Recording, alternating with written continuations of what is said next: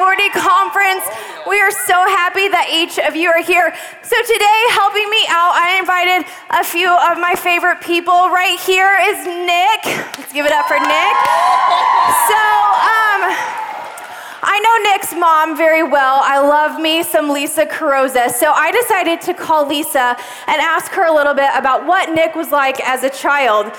And I just have a special story for you today, okay? So apparently, Nick wasn't super pumped to go to kindergarten. So much so that when Lisa came to pick him up and bend down and give him a sweet hug and say, honey, how was your day? Nick punched her in the face. He straight up punched his mother in the face. Look how cute he was, though. But yeah, he punched his mom in the face. That's, you know, hold that over his head a little bit. She has lots of funny stories. If you ever want to be entertained, go talk to Lisa Carosa about Nick. It's awesome. So then next to him, I have my sweet Madeline here.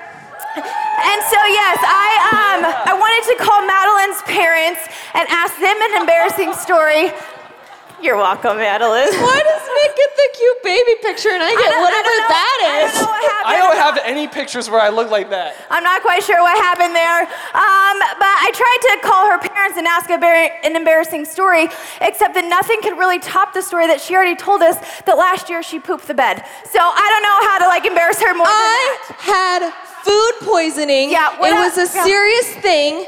It was Whatever a you need to tell yourself, Madeline, there's her story for you. And then I have Brandon here, and I called Brandon's mom, okay? Um, What in the world?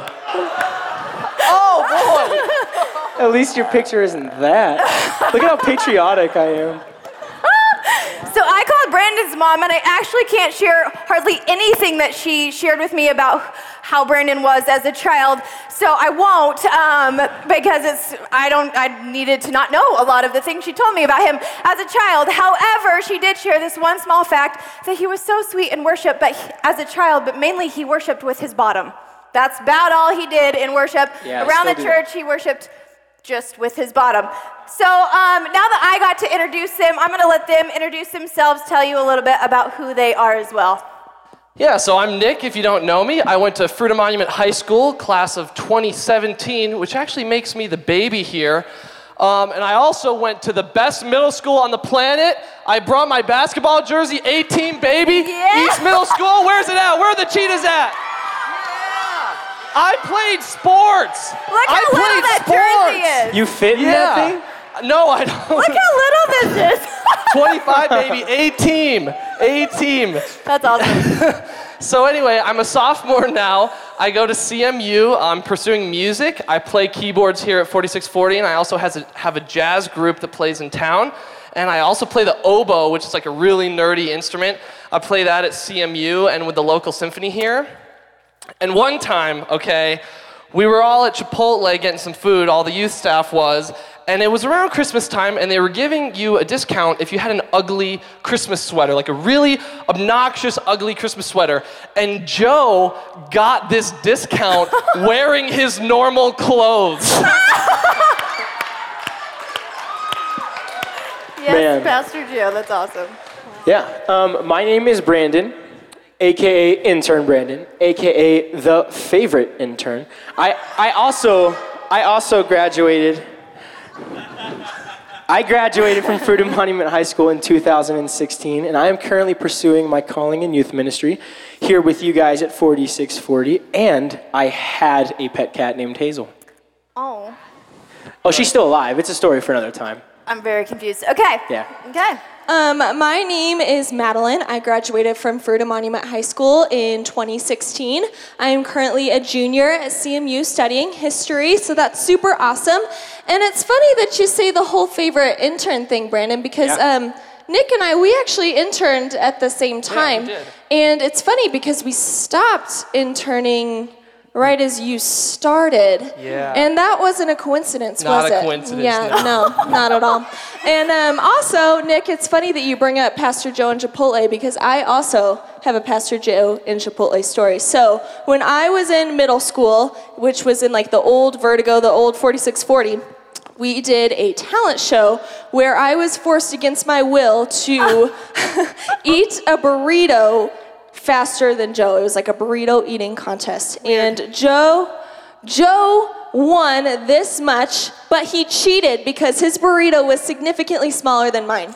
So I call it a tie because it was a conspiracy. But Conspiracy. yeah, there you go. All right, thanks guys so much for introducing yourselves. So today we are talking about friendships and how important our friendships are. And the truth is, show me your friends and I can show you your future. Who you hang out with matters. Who you hang out with, the direction they're going, that's the same direction your life is going as well. And so it super matters. The Bible says in 1 Corinthians 15:33, "Do not be misled. Bad company corrupts good character. And so I want to I want to start with this idea of circles. Okay? So we all have circles in our lives, okay? We have three different circles I'm going to talk about today.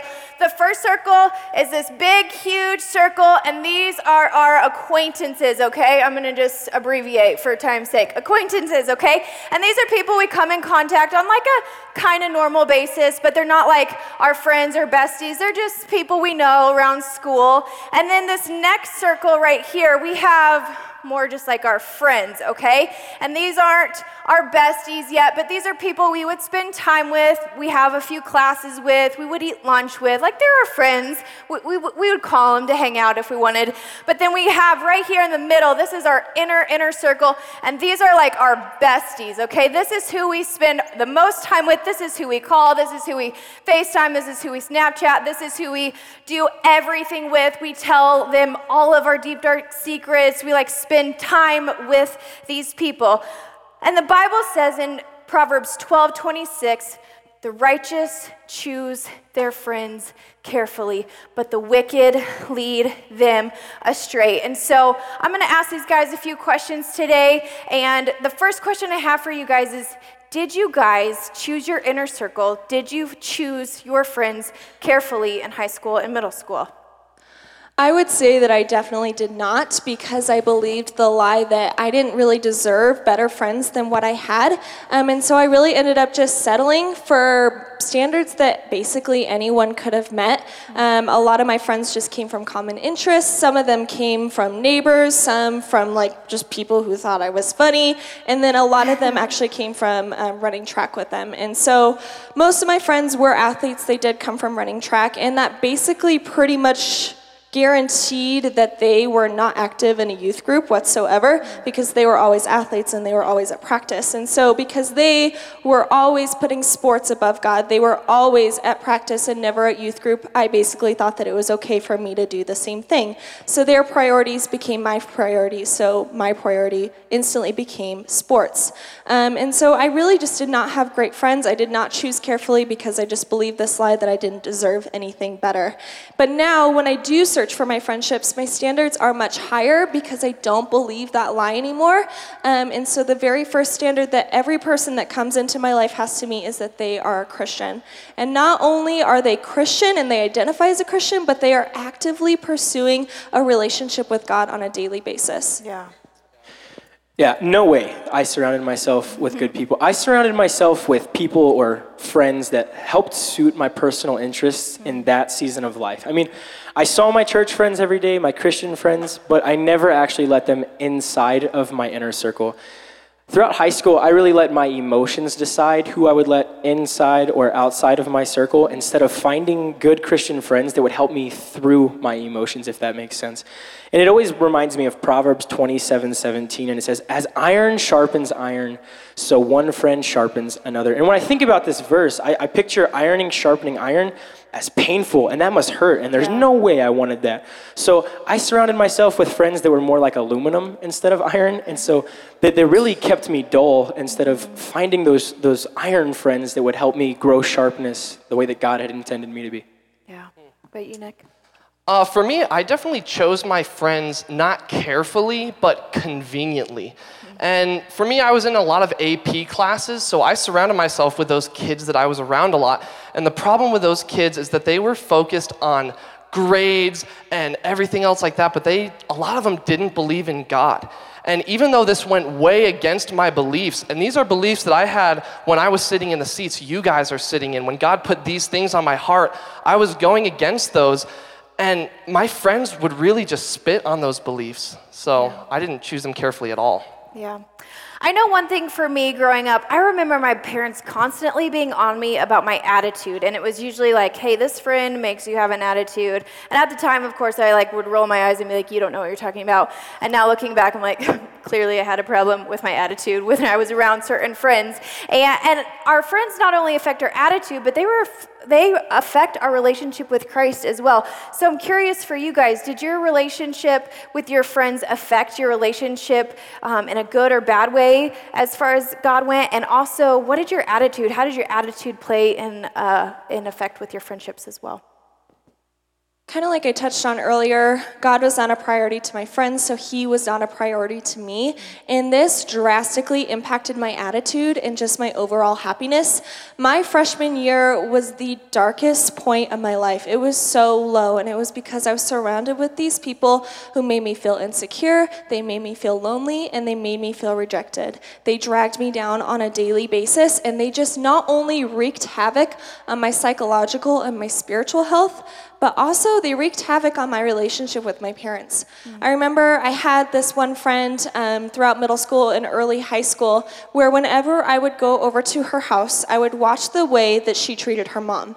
And she was always very disrespectful, very rude, um, very mean spirited. And so I would watch this and I would go home and I would treat my mom the same way because I thought that was cool and I thought that it was okay. And it got to the point where my parents started to recognize this pattern in me when whenever I would hang out with this person, my attitude would instantly change and I would come home a different person. And I had to cut them out of my life because they were doing such a negative impact on my attitude and my happiness. They turned me into someone um, that my parents didn't recognize back then and that I certainly do not recognize today. Yeah.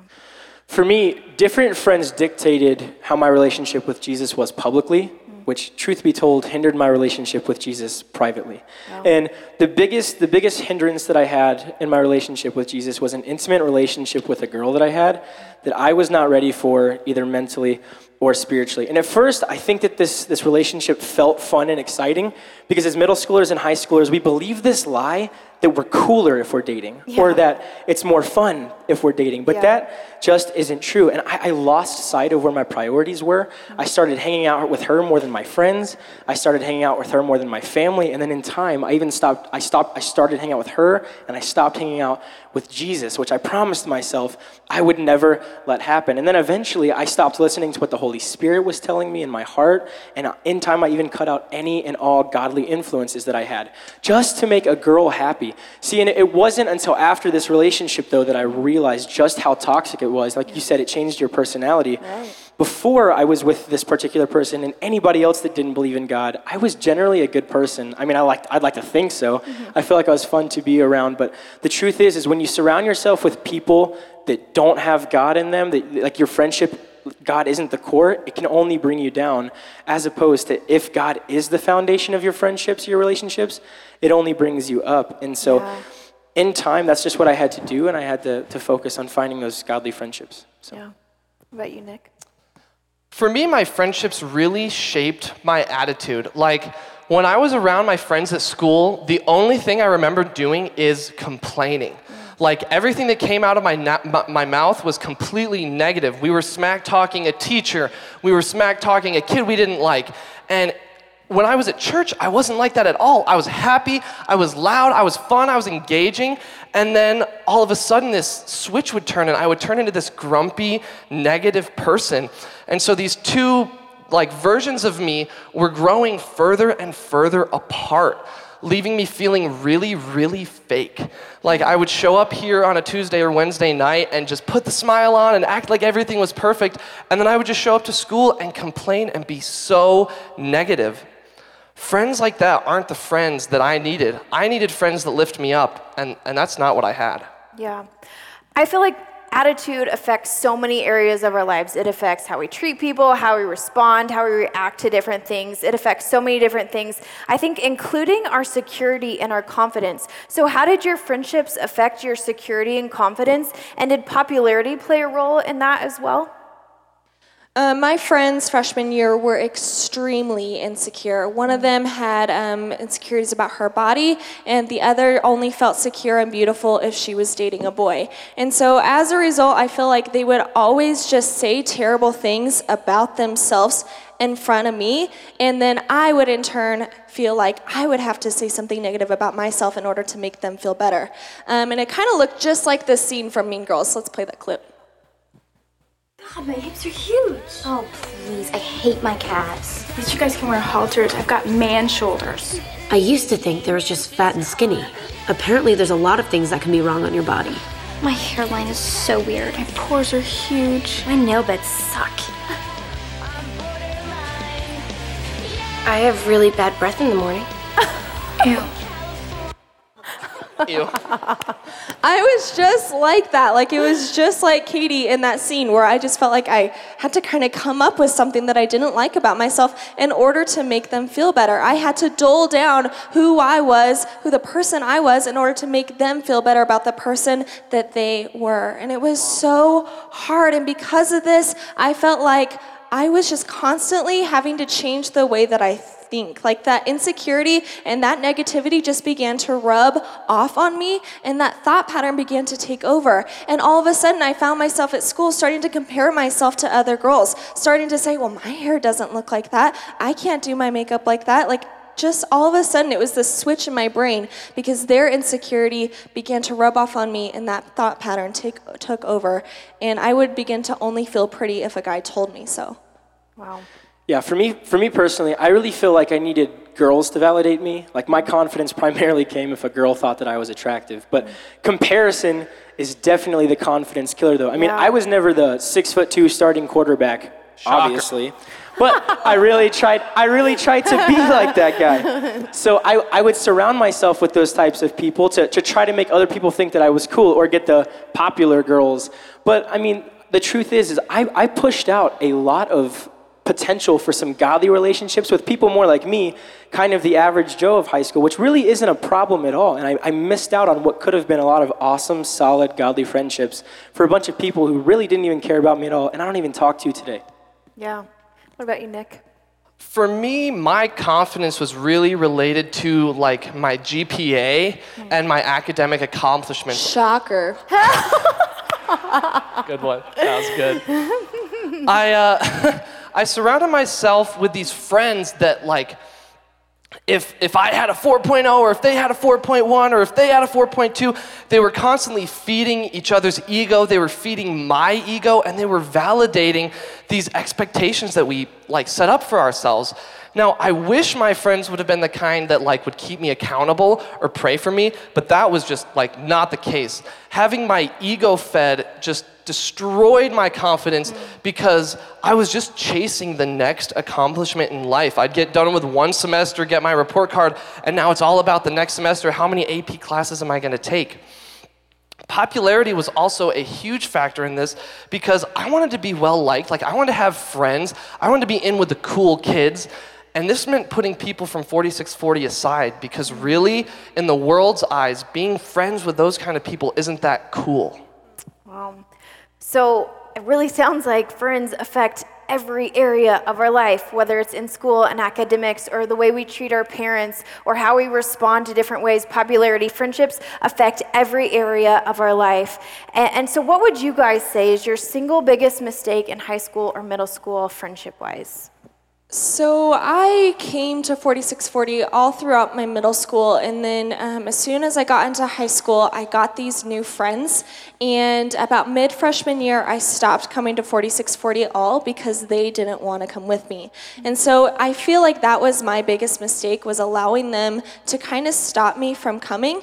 Um, and if I think I think if I had just continued to go, continued to push through, I would have been able to make some really really great friendships like the people that I'm friends with today because for the first time in my life, I have some positive, beautiful Christians surrounding me, and this is the first time that has ever happened. And guys, these are the same girls that were going to 4640 all along. So if I had just continued to come, continue to push through it, I could have made these relationships so long ago, the ones that I was hoping for, the ones that I was praying for, that I was desperate for. I could have made them way back then instead of just making them this year. So, why do you think it was so hard to keep coming to 4640 when your friends didn't? It's really difficult to walk into a room this big and not feel alone. Yeah. I remember walking in by myself and just being surrounded by already established friend groups. And this was really, really hard because it just made it even more obvious to me that I was alone. It sucked sitting alone, it sucked worshiping alone, and the whole time I just felt bad about myself and I felt bad for myself. I was unable to get past my lack of relationships in order to focus on my own with God. It just became easier eventually to stop coming to 4640 than to come and to feel like crap about myself. Yeah. So, what stopped you from making friends that were already here in 4640?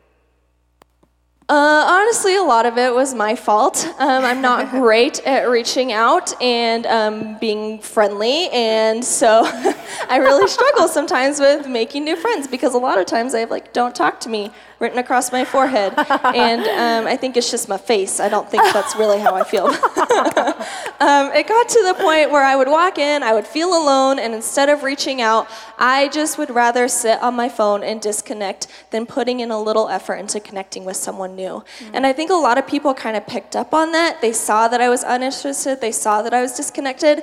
And so they weren't willing to put in any effort with me. And so if I had just like forced myself to push myself out of my comfort zone, put the phone down, and try and make some connections, I think that everything could have been completely different.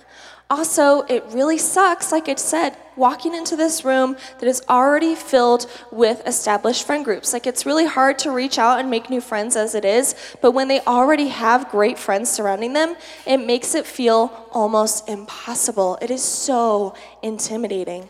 And honestly, guys, if you can look around this room and see a group of friends that you love and that you've had for forever, you should thank God for them because you are so blessed, and that really is rare honestly like you should thank god for them but you should also be aware of the people who do come in alone. The people who don't seem to have as many friends of you. You should make an effort to pour the, um, to pull them into your group to make them feel invited to make them feel welcome because you are not only making their day you are also setting them up better to experience god. Yeah. when they are in here and they're feeling comfortable and they are feeling confident they can focus on god instead of focus on how bad they feel. So you can make a huge difference by making someone feel welcome Yeah. also, I feel like um, I made another huge mistake in not trying to invite my friends more to 4640. I remember I tried a couple of times, but then I just eventually gave up when I thought that they weren't interested. Um, but if I had just been more persistent and really made it a goal to get them here, everything could have been different. One, I would have continued to come to 4640, and so I would have had that relationship with God. I would have made a lot better choices throughout high school. But two, I could have gotten my best friends saved. I could have brought them here. They could have experienced God and they could have accepted Jesus into their heart, guaranteeing them a, a place forever in heaven. And I I lost out on that with them because I didn't try hard enough. And now we've either lost touch or they live in different states and I have lost that opportunity and now I have to live with that. Yeah. Nick, what about you? What's your biggest mistake? uh, Pastor Joe's about to hand me 50 bucks because hands down, okay, hands down, listen to me for a second. The biggest mistake I made was dating non Christians. Preach, This, yeah, give me the money. give me the Yes, money. Give it to me. Okay, this is a terrible, terrible, terrible idea. And let me tell you why. You guys have heard the 46 fast the 4640 pastors say that dating hurts, it's painful, it's drama, and it's not what you need in middle school and high school. Now, I was sitting in your guys' seats and I heard the same thing from them. Joe was much shorter back in the day. You know, he's gotten a lot taller since then. And, and, and I stayed faithful to these words through middle school, and I got to high school, and sophomore year happened, and I decided I knew a lot more about life than any of these people did. I knew what's up and that I was just gonna date the first girl that talked to me. And so that's what I did. That's really what I did. I went and I dated this girl, and it was horrible. I started really close to God. I was going to the conference events that we had, I was pressed into Him, and then I felt myself walking away. And then I felt myself running away. And then I felt myself sprinting away. I was running away from my God in a complete sprint. And here's the thing about that if you feel like that, you have to remember the words in the, in the song that we can never run further from his love than he can find us. He will always find you. You can run from him, and I was running from him. But even though I was sprinting as far away as I could, I still came here. I still came to 4640 every week, and I acted like everything was okay. I put on my smile, I put on my everything's perfect, I'm the best, this is awesome, and I didn't ask for help.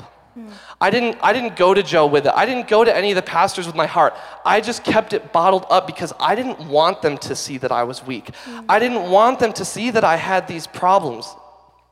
Please, please don't date in middle school and high school because it hurts. It hurts a lot. If I could have the pieces of my heart back that were broken, I would take them back in an instant. And here's the other thing boys, especially. Where are my eighth grade boys in the room? Put your hand up. Put your hand up if you're an eighth grade boy. Okay, when you're in eighth grade, going on a date is like you go to the mall and your mom gives you 20 bucks to go to Subway. Okay, when you get into like high school, going on the date means you spend your own money, like your money. Okay, and I guarantee you, I have spent at least a thousand dollars on girls Whoa, that I will never see again. like I would have. I would have the coolest keyboard you've ever seen if I had a thousand dollars right now, but I don't because I spend it on these relationships that they mean nothing to me. Yeah. They mean nothing to me. Please don't date. And if you're gonna date, don't date a non Christian. Every time the pastors found out about what I was doing, which they always find out, you can't hide anything from these people, okay? You can't hide anything. They will find out and they're not gonna reject you. They never rejected me, they never kicked me out. They were there for me. They gave me the care that my heart so much needed. I could have been going to them all along. Yeah. Okay, let's just go home now. Just kidding.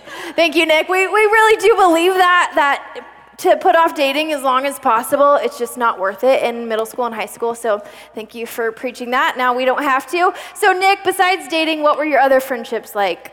See, my other friendships were the same way. I was still with these non Christians. Don't get me wrong, while I was here, I had plenty of friends to socialize with. I've been friends with Jeremiah since like forever. But when I was at school, it was a whole different story because when when you're at school, being friends with Christians isn't that fun and it's not that socially convenient. Hmm. Okay, because I believe the only way to have fun was with friends that were worldly, that were sinful, and that would let me do whatever I wanted.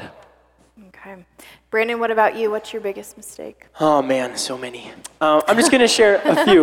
One of one of my biggest regrets about high school was pushing out the the small group of Christian friends that I had that genuinely cared for me, for the large group of friends who did not care about me at all. Yeah. And I, I really, really regret hiding the light that God had placed inside of me because I was so afraid to disturb the darkness that was in students around me. And another huge regret that I have about both middle school and high school was allowing the atmosphere of non believers dictate who I was going to be in my faith. I regret being a, a Christian just at church or just at home, but not being a Christian at the place that mattered most, which was school. I regret saying things like, God, with everything today, I'm going to make sure that I'm a true reflection of you. And then that night or that weekend, I would go to a party and I would drink and I would smoke. And then I would just feel this awful, awful feeling inside, which made me believe this lie that I'm not good enough for God's love. Hmm. There's no way that God's ever going to forgive me. There's no way that God's ever going to use me. But that just wasn't true at all. I just wasn't able to comprehend God's grace. And I wasn't able to accept God's grace and know that it's not too late to be the me that He's created me to be all along. And another lie that I believed about friendships was that everyone has to like you. oh my goodness. I was such a people pleaser in high school. I wanted the popular kids to like me, the non popular kids to like me. And not only is this a lie, but it's super duper unhealthy. Like it, it put me in situations to where I like I shouldn't even have been speaking to these people, let alone in the same room. And then it started to change who I was. I would start skipping class. I would start lying to my parents, and then we'd be lying to each other's parents. And these people were just a terrible, terrible influence on me. But the bottom line is, is that not everyone has to like you, and not everyone is going to. Yeah, it's so true, Brandon. And, and I think that's a huge way that the enemy traps so many of us is thinking we've done too much, we've gone too far, that God's not going to be able to love us or forgive us anymore. And also, that's such a huge lie that I know I believed most of my life that everyone has to like me and I have to do everything to please people. But like Brandon said, that's so not true. Nick and Madeline, what do you think was the biggest lie you guys believed in regards to friendship? I think that the biggest lie I believed about friendship was that I was getting up to class every day and I saw the same people for four years and that these people mattered so much and they were gonna be there for me and we were gonna grow up together and I was gonna meet their kids and that we're gonna be best friends forever. Newsflash, that's not how it works. Yeah. I don't see a single friend I had from my high school around. And if I see anybody from my high school around, it's at CMU, like in the library. When you see those people, do you say hi? Absolutely not. No, you don't say hi. I don't think we even say hi No, to we each other. don't say hi. We, but for real, there are so many people other than the people in your high school, and their opinion of you, like the people in your high school's opinion of you, it doesn't matter at all. Yeah. God's opinion of you matters, their opinion does not. Yes, it's good. What about you, Madeline? The biggest lie I believed was that I would never have great friendships because I didn't deserve them. And this was such an attack from the enemy because, guys, we need friends and Yeah. we need great ones. And so I always believed that I would just have mediocre friends for the rest of my life. And that was why I was willing to settle for just honestly crappy second rate relationships. And as a result, I was a crappy second rate person. Um, Madeline, I want to come back to something you mentioned earlier where um, you, you were talking about coming in 4640 and you aren't super great at putting yourself out there, so you'd rather just sit on your phone and you'd rather disconnect. And because you would do that, a lot of people wouldn't make the effort to come to you because you seemed, you know, uninterested. And it's so interesting because we live in a generation where it's more common to be looking at your phone, to be looking at a screen, than it is to just be looking and having conversations with people face to face. So, how do you guys think this affects, this, this phone thing affects friendships and communication now? Yeah, so cell phones have really changed the way that our brain makes choices. It's changed the way that our brain makes choices about a lot of things, friends included. So, to make this point, I want you guys to bear with me. I want you to close your eyes, okay? Everyone, close your eyes. And I want you to imagine that you're sitting down at a table. You just had a yummy dinner, and now there's two plates in front of you, okay? Plate number one you've got your favorite dessert, whatever that is for you. So for me, I'm thinking like a chocolate brownie, like super gooey with like dark chocolate in it, and then one of those cookie things from last night, like in the middle of it, like just melting, and then mint ice cream on top. Okay, that's what I'm picturing. On the second plate, you've got some salad, some green, healthy salad. There's not any chicken or bacon or anything that makes salad good in it. It's just a salad. Okay, you guys can open your eyes now. If you were listening to your brain, you heard your brain telling you the dessert is what you want. That's what you want because our brains release this chemical when we see something that we like, and the chemical is called dopamine. And dopamine makes us really happy, just like brownies make us really happy, okay?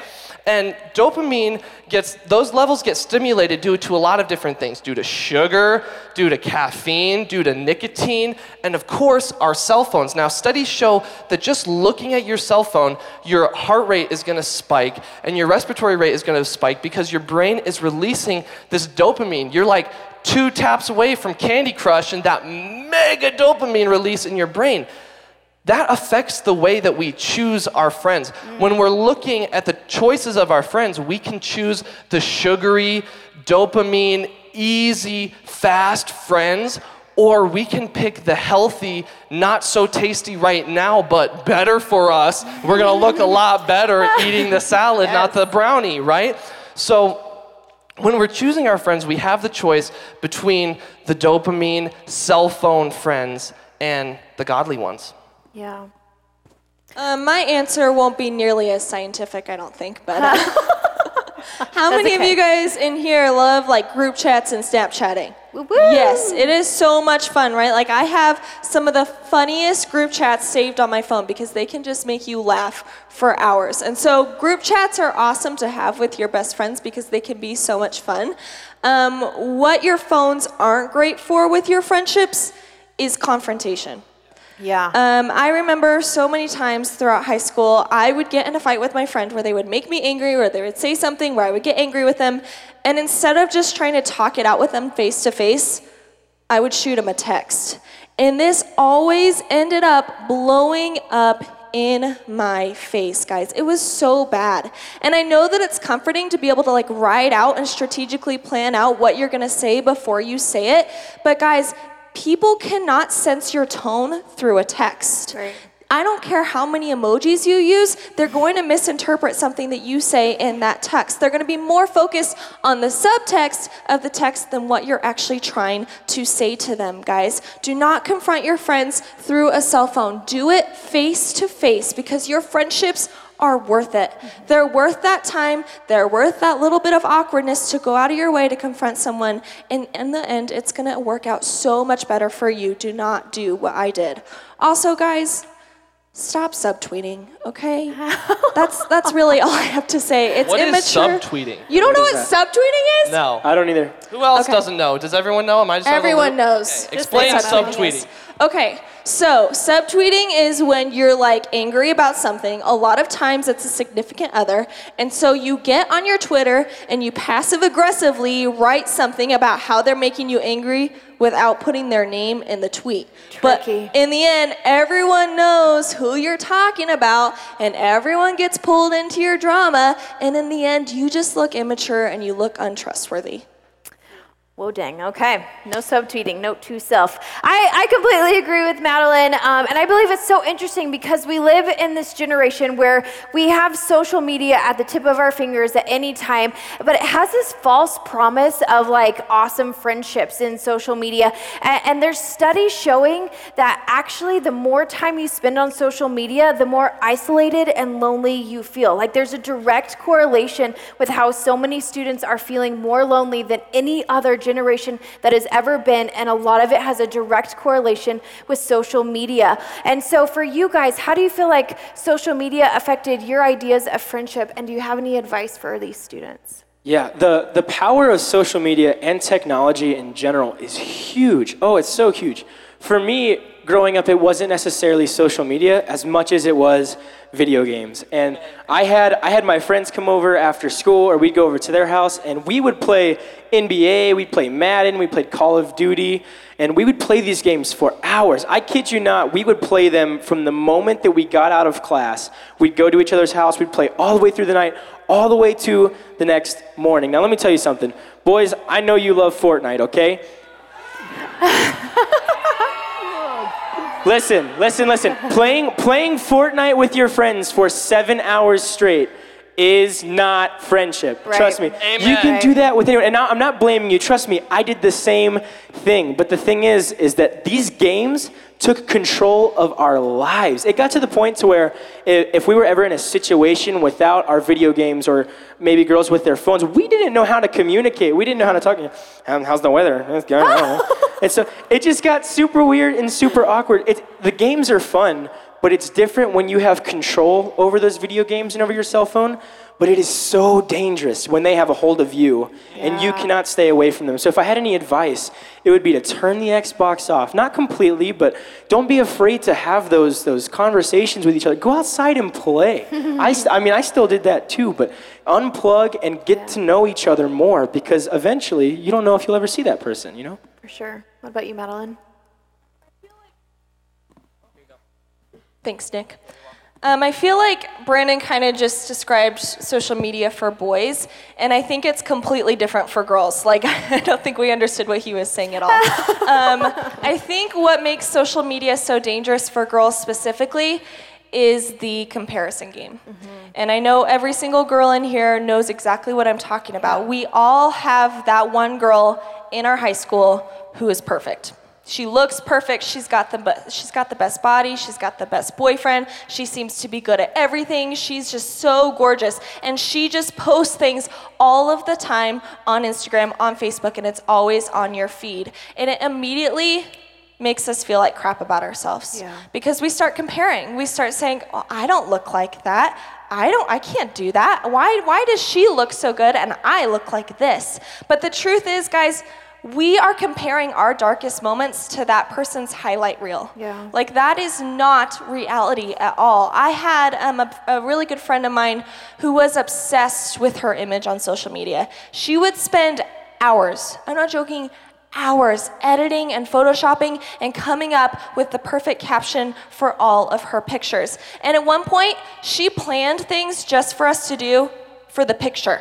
Like we drove to Moab so she get, could get this perfect picture. I'm not joking. And it became super irritating as her friend because I felt like half of the time that we spent together was trying to get this perfect picture. But it was also irritating because the person that she was working so hard to portray on her social media was not at all who she really was. And no one except her closest friends really knew who she was because she was only putting this perfect image of who she was out there for the world to see.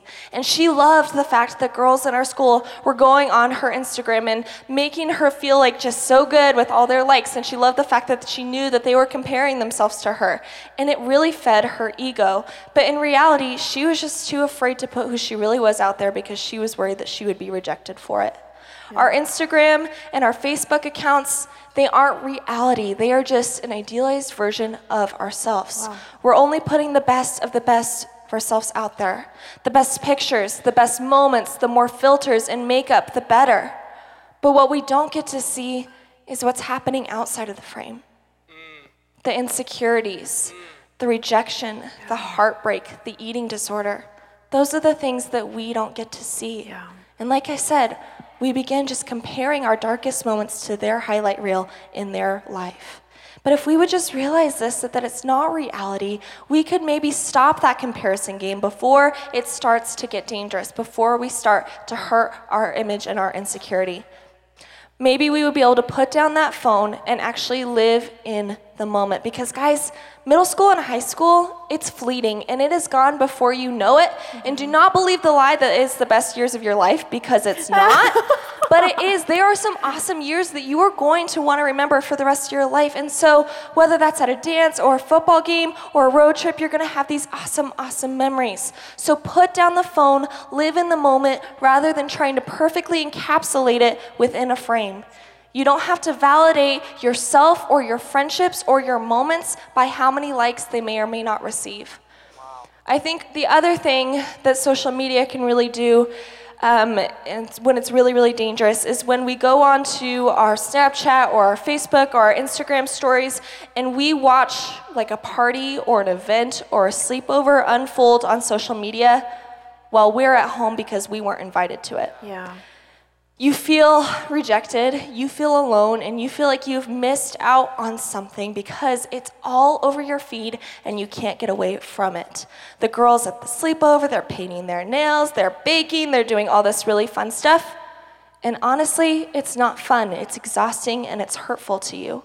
And I think that that's something that adults really don't understand because they never had to grow up with that.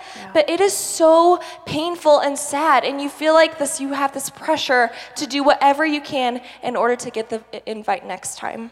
Yeah. What about you, Nick? Uh, I think that social media has really messed with our idea of friendship.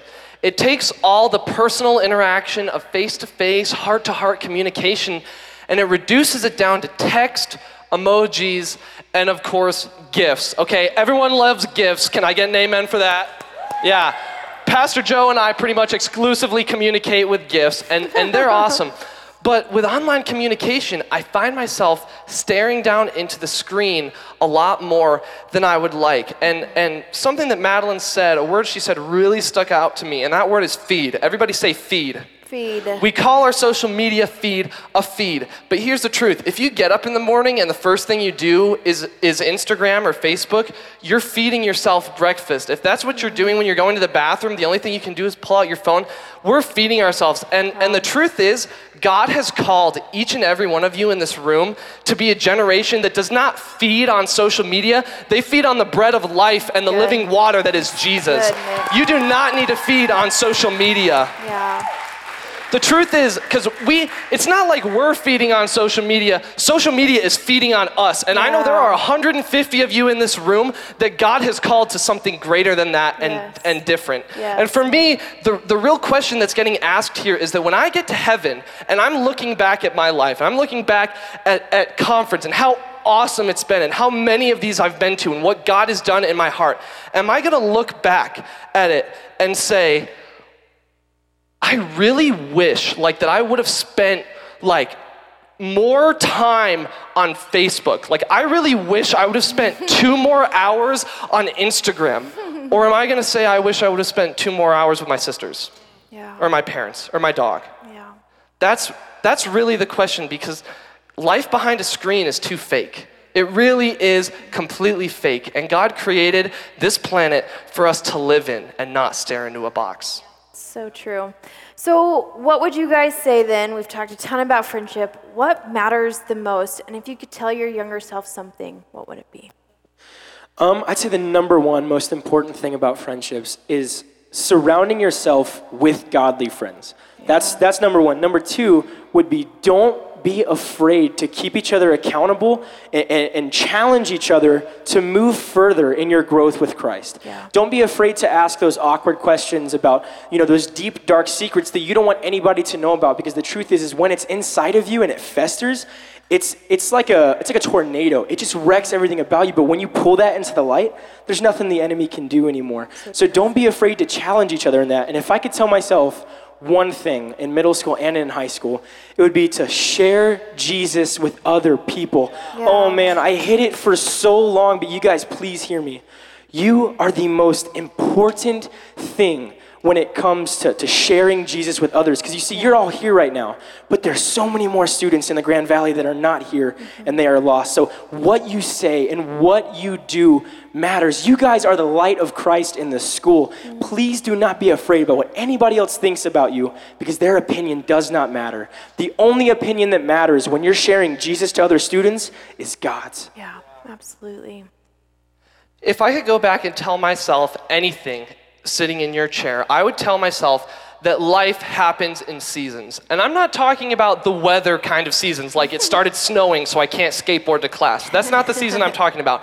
I'm talking about the distinct different periods in our life where we're surrounded by different people.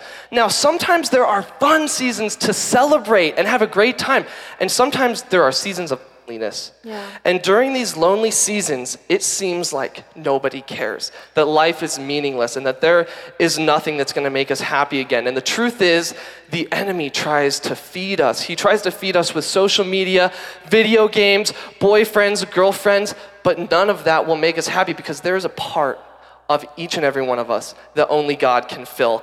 And when we're in these lonely, hurtful seasons, he is the only friend that will get you through it, not any of the friends around you, because He is your first friend. And, and, and when I was getting ready for this, I looked through the Bible for, for verses about friends, and I came across James 4 4. And James 4 4 says, Friends of the world are enemies of the Lord. Now, how, this. I've wrestled with this until today because if God created the world, like why wouldn't like why wouldn't our friendship in the world, why would that be a problem? Because here's the truth and every one of you guys are in a battle.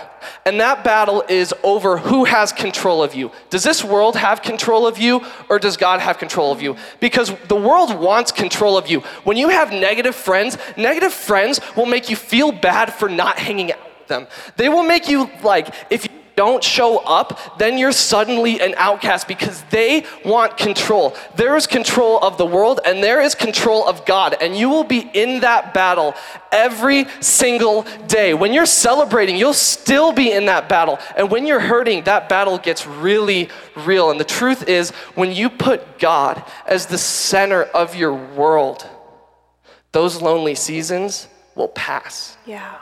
Those depressing, hurtful, anxious seasons will pass. Yes. If I could tell my younger self anything, it would be to remember that when I feel lonely, I don't need to lower my friendship standards and follow worldly people. I need to cling, cling to Jesus. So good. That was really good. Um, what I wish I could have told myself back then is that real friendship is pouring into your friends while they are pouring right back into you. Yeah. Guys, listen to me here. A friendship should never feel toxic or draining or like it's constantly withdrawing from you, okay? If you have friendships that are fun and they make you feel good and they make you feel light and better, then those are real friends. But if you're constantly having drama with your friends where they're saying bad things behind your back, they're constantly being mean to you, they're constantly being snarky and sarcastic, dump them. Yeah. Amen. Life is too short to have crappy friends like that. And God wants more for you, and God has promised more for you, Yes. and you deserve it. Yeah. So claim that. Yeah. Claim those great friends, and don't be afraid to dump the old ones because you're gonna be alone. You won't. God will give you so much more when you relinquish control of your friendships and you accept what He really wants to give you. Yeah. Guys, he wants to surround you with people who make you feel good about yourself, who keep you accountable to his word, who keep you coming back to church and pursuing the right things, not the wrong things. That's what you deserve, and that's what you need in your life. And if you have friends that are constantly taking from you and never pouring back into you, those aren't friends, those are parasites.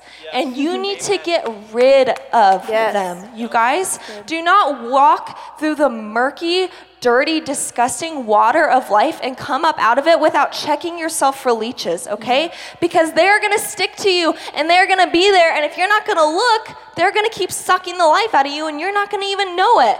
So take account of your friendships. Mm-hmm. Be smart and aware and say, are these people who I need to have in my life? And if they are not, you need to cut them out. Guys, real friends are like Chick fil A to the soul, okay? Okay? Yes. They will nurture you, they will fill you up with amazing chicken and lemonade, and they'll always give you great service and really, really be polite, okay? That's what great friendships are. They are not parasites. Yeah. And I wish so badly that I could have told myself this way back when I was younger because maybe I could have recognized the leeches in my life before they sucked the life out of me. Yeah, so true. Yes, let's let's clap for. Man, you guys have so much awesome insight. A few things that really stuck out to me is how it seemed like a lot of your priorities were kind of upside down. School was more important, popularity is more important, sports were more important, and so you kind of got those mixed up. And, you you really wish you would have had God at the priority. And really, at the core of what you're saying is you wish you would have had friends that pushed you towards Christ and not pulled you away. Weren't they awesome? Let's give them a round of applause. I think for some of us, it's time to get rid of the wrong people in our lives that we are tied to. Just like all three of these people said, God has more for every single one of us, and our friendships matter. The Bible says in Proverbs 12 26, the righteous choose their friends carefully.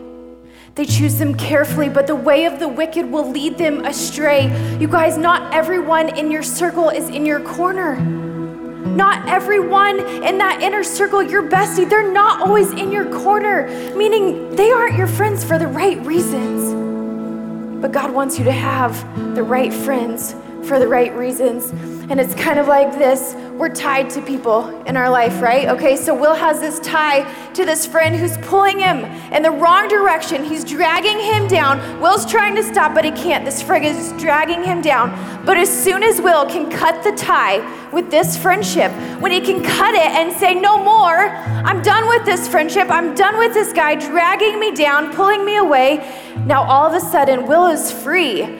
He's free to make choices with the right friends. He's free to have, he has room in his life all of a sudden to make right friends, to have people that are to lift him up, that are to encourage him and sharpen him and build him. And so all of a sudden now he's tied to Brandon and he's got this friend that's to encourage him and lift him up, right? And they're to walk together and they're to do life together and it's to be so much better because now he has freedom to, to go to the right places. So today we have some work to do.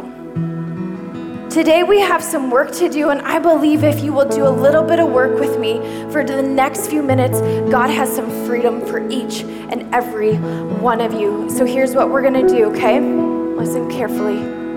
In just one second, you guys are gonna all stand up, and we have tables lined up on each corner of the aisle, and you're gonna grab one pin and a few pieces of paper, okay? You're gonna find some space on the floor. You're going to separate from everyone in this room. Good friend or bad friend, you're going to find some space just to yourself, okay? On the count of three one, two, three, grab some paper, come find some room. Grab a piece of paper and a pen, spread out.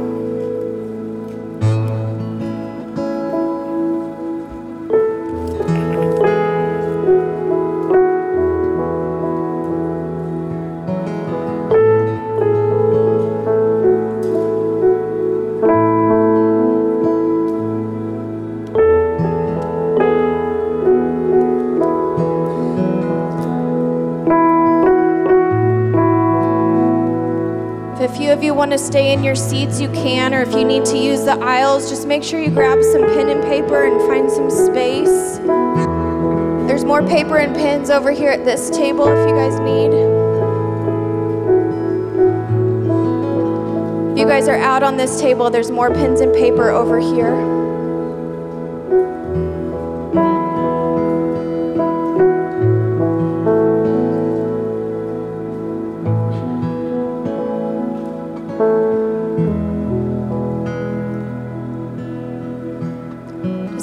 Have a pen and some paper? Raise your hand if you don't. Blue team will bring you some.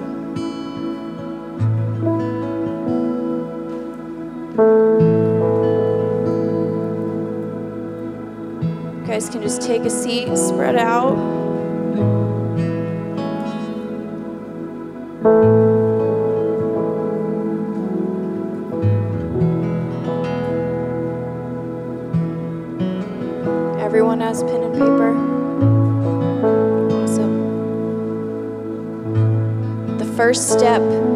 Getting the right friends in your life is getting rid of the wrong ones.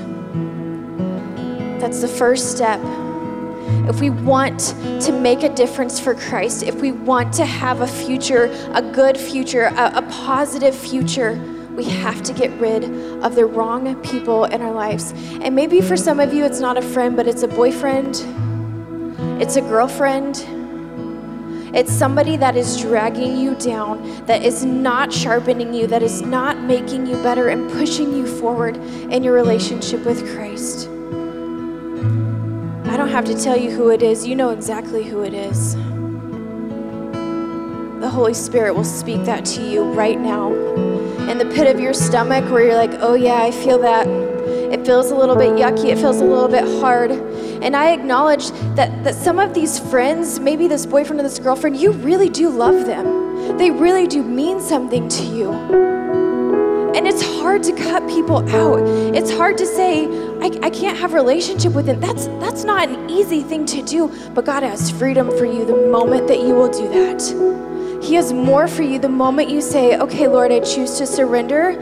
I'm going to give this person to you. First thing we're going to do is we're just going to ask God for forgiveness. Where we have not chosen carefully our friends. Or maybe we did choose our friends, but we chose them out of rebellion. We chose them for the wrong reasons. We're in relationship with people that are not the right people for us. So, right now, you guys can just pray in the quietness of your heart as I'm praying aloud. You can repeat after me, whatever you want to do. But, Jesus, we're sorry. Lord, would you forgive us? Where we have not chosen carefully the people that we are surrounding ourselves with. We're so sorry. And God, we want good friends. So would you forgive us so that we can move forward, so that we can have freedom, so that we can have the right kind of friends in our lives. So, as I continue speaking, I want you guys to just start thinking of that person, or, or maybe it's a few people. Maybe there's someone in your life that, that's negative, they drain you, they, they pull you down. Like Madeline's saying, they're leeches and they just suck the life out of you. Maybe you have a friend that is controlling and manipulating you, and you feel stuck and you feel like you don't know how to get out. Maybe it's a boyfriend or girlfriend that you with, you went too far with, you crossed the line with, and you feel yuck about it and you don't know really what to do about it. Maybe there's a person in your life that when you get together, all you do is gossip. All you do is talk bad about others, and you know that's not what God wants, but that's just the habit that you've gotten into. Who is that person? What is that relationship doing to you? So, as these people are coming to mind, we're going to choose to forgive them. Forgiveness is a choice, and forgiveness is for you. It's not for the other person. Forgiveness is for you so that your heart is right with God. So I want you to think of that person and I want you to choose to forgive them specifically for whatever they've done to you that has hurt you. Maybe they lied to you. Maybe they lied about you. Maybe they left you out. Maybe they rejected you. Maybe they gossiped about you and, you, and you're feeling hurt. And Jesus is saying it's time to forgive them so that we can let go of them. Because the minute you choose to forgive them is the minute you can let go.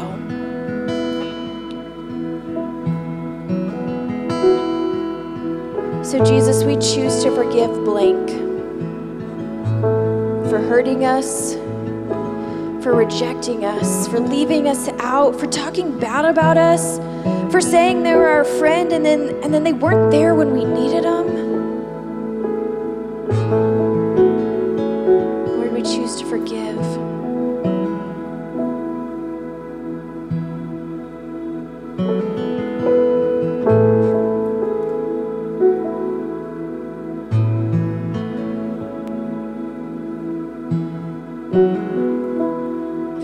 Feels stuck, we have Blue Team all around the room that would love to pray with you. There's something that feels extra hard that you need to talk through with somebody, we have Blue Team all around that's here for you. You can just raise your hand if you want someone to pray with you.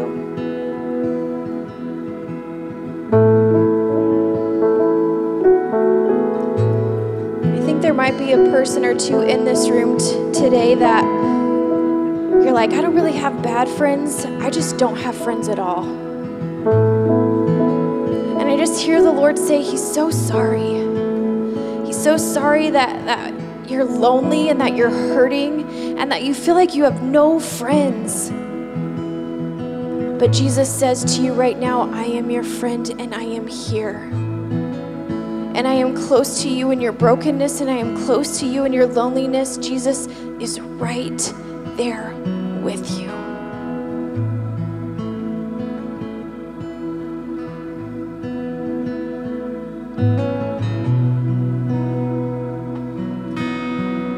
Okay, so what we're going to do next is you guys have these pieces of paper, okay? And on this piece of paper, Anna, can I see one of yours?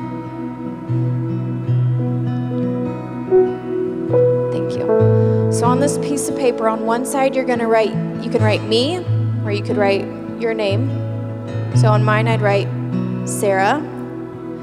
And then on the other side of this piece of paper, write blank. The, the name of the person that has hurt you, the name of, maybe it's your bestie that you're like, it's time that I get that I break up with this best friend of mine. It's time that I break up with this boyfriend. It's time I break up with this girlfriend because they're bringing me down. So you're going to write your name on one side and you're going to write the other person's name on this other side. And we're going to break ties with people in our life that do not need to be in our life. So just begin thinking of that person. It might just be one, it might be five. If you need more paper, that's fine. We'll bring you more paper. So write your name on one side, their name on the other side, and when you're ready, just pray quietly to yourself. And you're going to say, In Jesus' name, I break the tie with blank. And you're going to rip that piece of paper right down the middle. Okay, and listen to me. This doesn't mean necessarily that this person is evil or horrible person. It means that your relationship with them is not healthy. It means that they are the wrong friend for you right now. They are the not the boyfriend you should have, not the girlfriend you should have. So I'm not saying these people are evil. I'm saying the relationship is not healthy. And so we're going to break ties with these people in Jesus' name. So quietly to yourself, say, In Jesus' name, I break the tie that I have with so and so.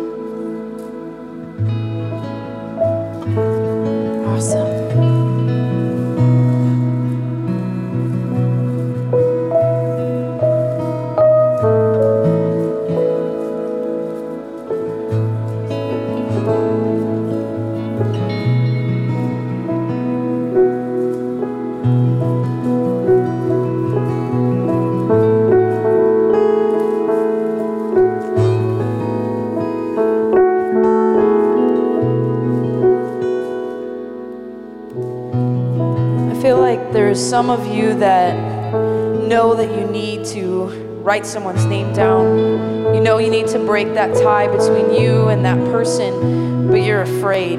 You're afraid to do it. And maybe that fear is coming from you don't want to be alone, you've been alone before, or you're afraid they won't understand, or you're afraid about some aspect of that. And I just want you to know that that God is bigger than that fear and that God has a plan. He knows that you need friends. He wants to bring friends into your life. And so don't let fear stop you from ripping that tie. So, God, in the name of Jesus, we just cut the power of fear in our lives right now. We ask that fear would not hold anyone back in Jesus' name, but that there would be freedom freedom from fear so that we can think clearly, so we can make the right choice, so that we can make space for the right friends in our lives.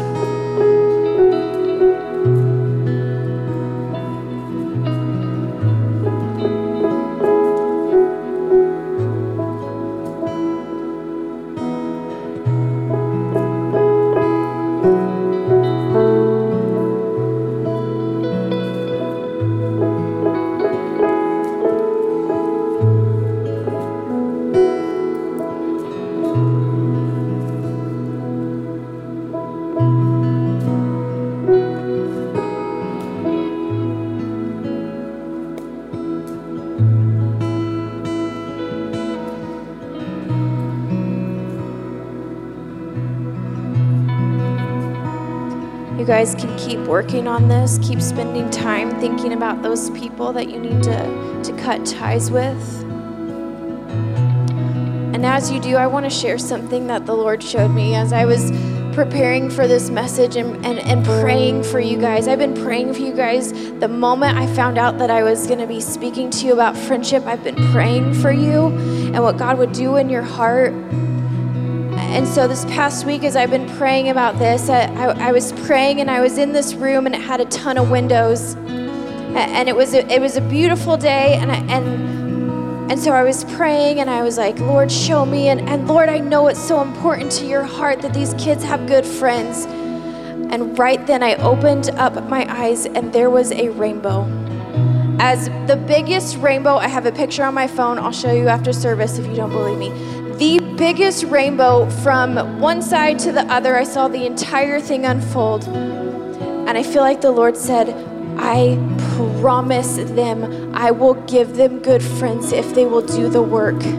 If you will do the work to get rid of the wrong friends, He's going to provide the right friends. And listen to me, it might not be today, it might not be tomorrow, but I promise the Lord has good friends for you. It is so important to the heart of God. It's so important to the heart of God that He create when He created Adam, He said it's not good for Adam to be alone, so I'm to create Eve.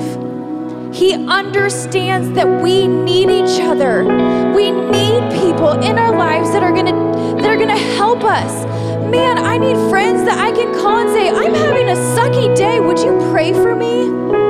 Or man, I am struggling with this sin. I am struggling with gossip today. Can you pray that I would shut my mouth? I need friends like that. I need friends that are going to keep me accountable and sharpen me and help me be better because we want to be better. I want to be better. And I believe that each one of you wants that. And God is saying, I have that for each one of them.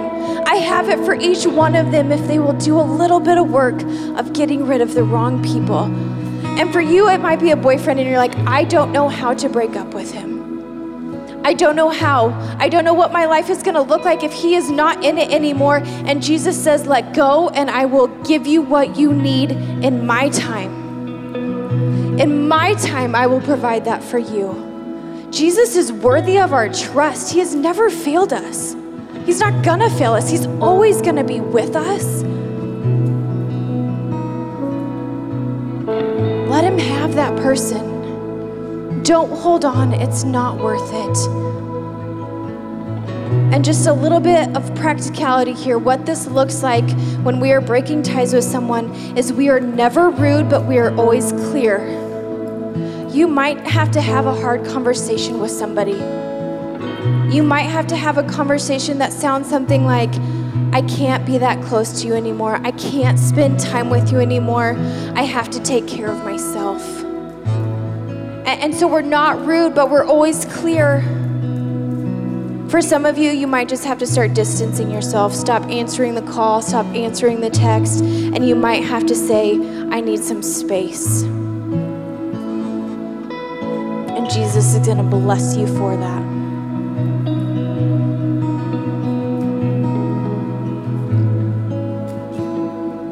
For some, the person's name you need to write down on the other side of your piece of paper is not actually a person, it's your social media account, it's your cell phone. And for some of you, God is calling you to break up with some piece of technology. Maybe it's your Xbox, maybe it's Fortnite. And I'm not saying forever, but for some of you, God's calling you to say, you know what? It's gone for a week, it's gone for a month, it's gone for a couple months because it's not healthy what it's become. My Snapchat's taken over my life. And so, for some of you, the thing you need to write down on one side of the paper is your name, and the other side of the paper is some piece of technology that's controlling you. And you need to tear that tie in your life today.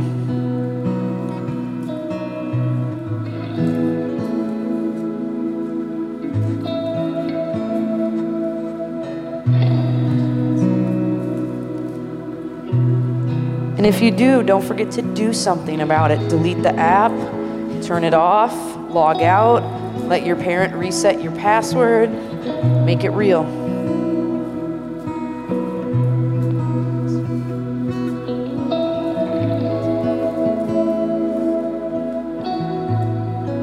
The best way to add to your life sometimes isn't to add, but it's to subtract. Man, isn't that true? Sometimes the best things we can do is not add, but take away. Show me your friends and I'll show you your future. It matters. It matters so much who you're surrounding yourself with. And it will every day from now on. It matters who you're spending time with. I know you guys have done a lot of hard work. I know it isn't easy to say this this has to be done. It's it's not easy to say this this relationship is over, but I have good news for you. God's coming for you. God has a relationship for you. It is so important to his heart that we have that community. I had to pray for months for dynamic community. And I know that's big words, but that was that, those were my words. I needed a dynamic community of women around me who would support me, who would encourage me, who would lift me up. And it took me a while. It took me a while. As an adult, it's hard to make friends. Just if you don't know, sometimes it is. And when I moved to Grand Junction eight years ago, I did not have friends. And so I began to pray deep in my heart, Lord, would you send friends? I need friends. I need people who are going to encourage me and help me and be there for me. And guess what? God began to send friends into my life, and it wasn't immediate, but over time. And now I have some really incredible friends that I know right now I could call and they would be there for me. They would pray for me. I have friends right now that are praying for each and every one of you because it matters to me. So that's the good news.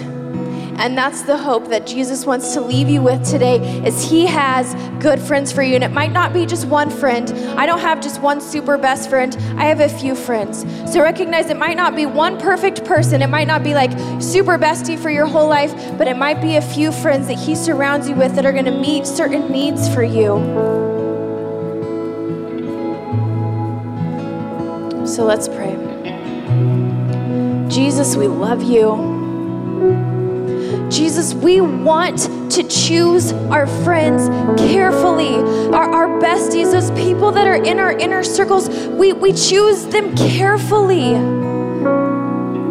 And Lord, for some of us, we can't think of anyone that would be that friend. And so right now, I pray that you would begin to bring to mind people that you want in these students' lives, good friends for them. God, would you begin stirring in their hearts those people that are going to be good for them? And right now, I know that you are working things out for their good. You are working friends. You are working friends into their lives, into their inner circle. Jesus, I know you're working. Holy Spirit, I know you are moving. I know that you're preparing a way for them.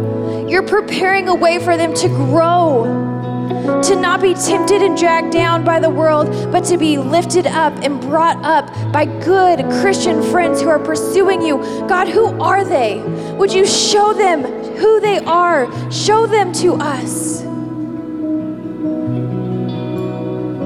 We know it matters to your heart. And so, Jesus, we say we choose to trust you for our friendships. We to trust you that you're going to provide where we feel where we feel sad, where we feel hurt or broken. Jesus, we choose to trust you that you have our best interests at heart. We trust that it matters to you, that we have a friend. We trust you for that, Jesus.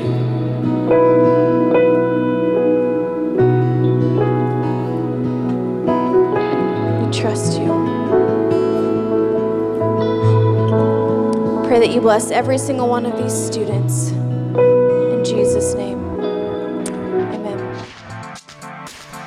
Thanks for listening to the 4640 Student Center podcast. For more information on what's happening in 4640, you can check us out on social media and at our website, 4640gj.com. Service times are Tuesday and Wednesday nights. Hope to see you there.